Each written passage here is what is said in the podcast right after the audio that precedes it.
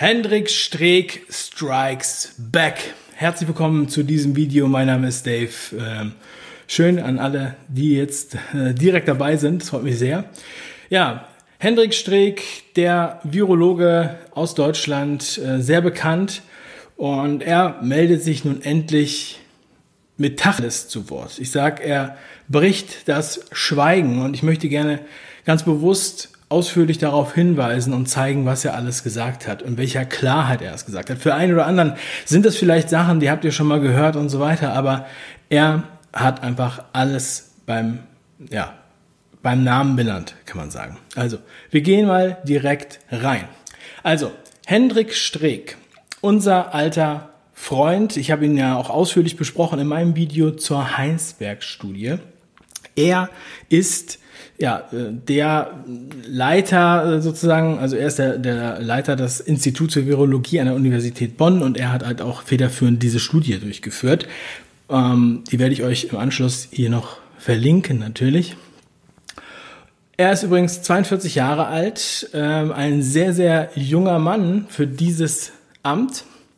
Und er twittert Sachen wie zum Beispiel, bei dieser Pandemie haben wir es auch mit Angst zu tun. Angst ist manipulierbar.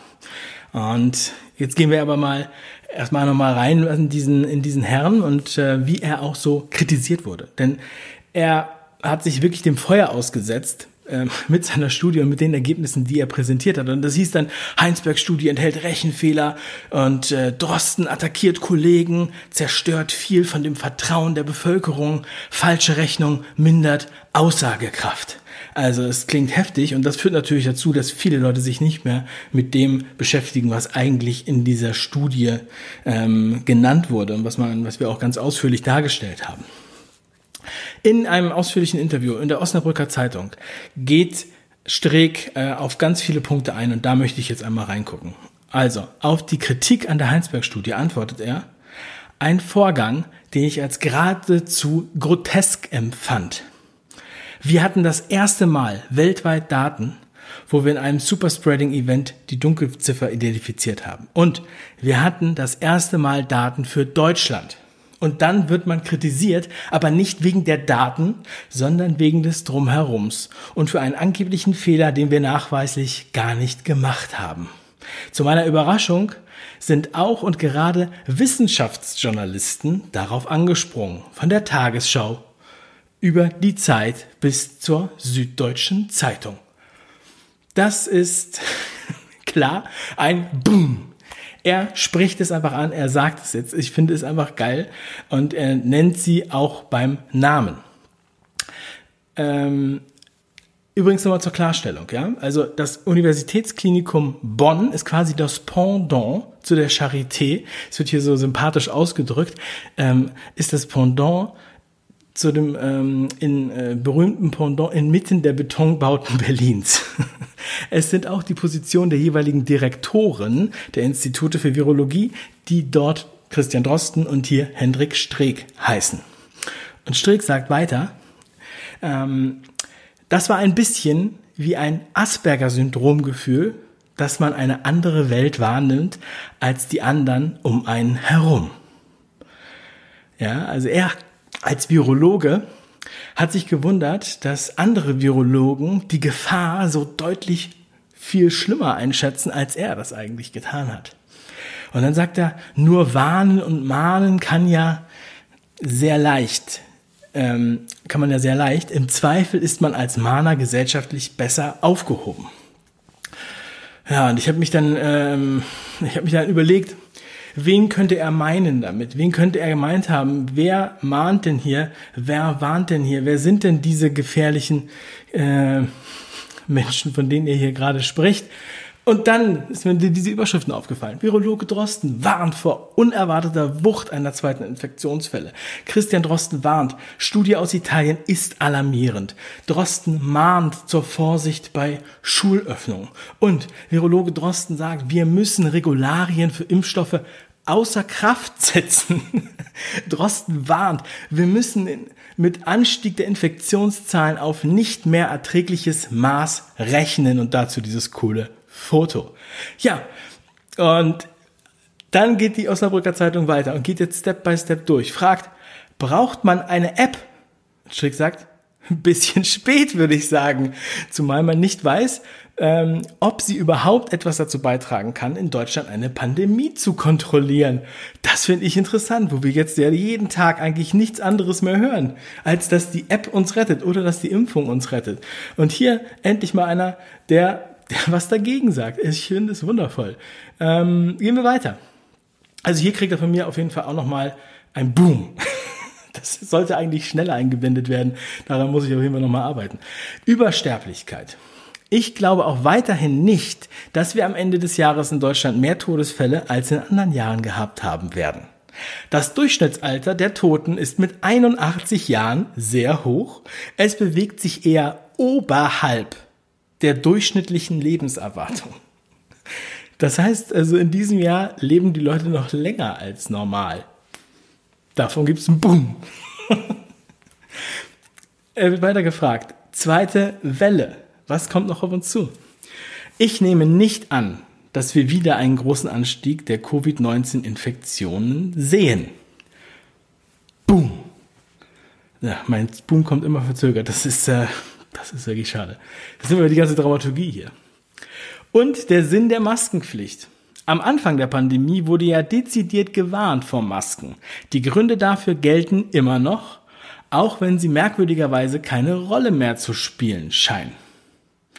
Die Leute, die Leute knüllen die Masken in die Hosentaschen, fassen sie ständig an, schnallen sie sich zwei Wochen lang äh, immer mal wieder um den Mund, wahrscheinlich ungewaschen. Das ist ein wunderbarer Nährboden für Bakterien und Pilze.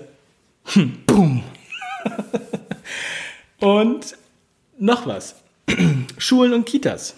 Kinder sind nicht die großen Virenschleudern. Virologisch ist dazu alles gesagt.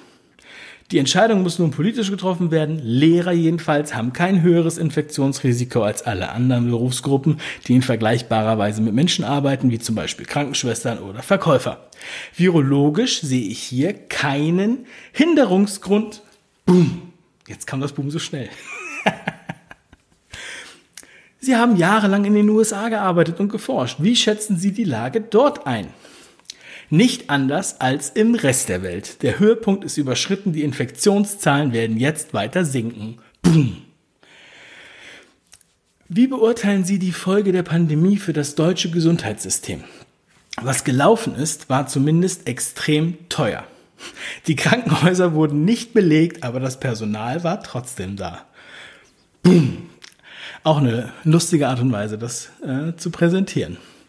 Ja, und äh, nicht nur, dass die neue Osnabrücker Zeitung äh, hat jetzt äh, ist jetzt äh, hat jetzt bemerkt, dass Streeck da wirklich ja anspricht, sondern hier im Tagesspiegel, NTV, Redaktionsnetzwerk Deutschland, überall ist er endlich zu Gast und ist er endlich im Gespräch, auch beim Stern, ähm, zu schnell in den Lockdown gegangen. Er kritisiert den Lockdown. Endlich wird darüber gesprochen.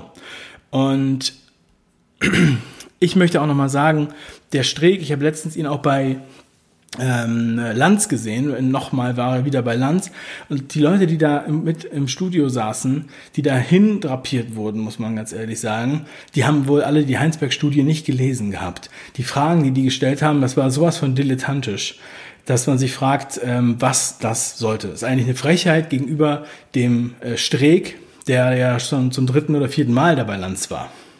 So, und ich hatte die ganze Zeit das Gefühl, dass der Streeck sich zurücknimmt, dass er vorsichtig ist, ja, dass er sich sozusagen lieber da alle Türen offen lassen äh, wollte, ja, und immer lieber ja nochmal einen Schritt zurückgegangen ist, durchgeatmet hat und Ruhe bewahrt hat. Und jetzt geht er, geht er nach vorne. Deshalb wie Breaking Bad, wie Walter, Walter White, nicht kriminell, aber er sagt so, jetzt habe ich die Nase voll und geht in die Offensive, geht in die Öffentlichkeit, bezieht hier ganz klar Stellung und ähm, ja, er muss sich jetzt hier nicht hinter anderen Star-Virologen verstecken. Das möchte ich euch unbedingt mitgeben. Geht in die Quellen, holt euch die Artikel, teilt das, teilt das Video, zeigt es, wie absurd der ganze Scheiß ist. Es ist nicht nur witzig, nicht nur absurd, es wird kriminell. Es wird kriminell, das jetzt hier weiter zu ignorieren. Und weiter so zu tun, als wäre der Streeck nur ein dahergelaufener äh, kleiner Junge mit einer Studie, das ist ein absoluter Vollprofi, der ähm, nicht nur emotional und äh, ja, komischerweise ähm, angreift und provoziert, sondern der hier sehr fundiert und klar ähm, nach vorne geht in jetzt Offensive. Also bitte teilt das. Wir müssen unbedingt etwas machen. Ich denke, dass auch der Streeck weiß, dass es äh, hier sonst noch mehr gegen die Wand fährt, wenn man jetzt nichts tut. Vielen Dank für die Aufmerksamkeit. Wir sehen und hören uns bei Telegram. Ich wünsche euch noch einen wundervollen Tag oder eine wundervolle Nacht. Bleibt stark und bis zum nächsten Mal. Euer Dave. Ciao.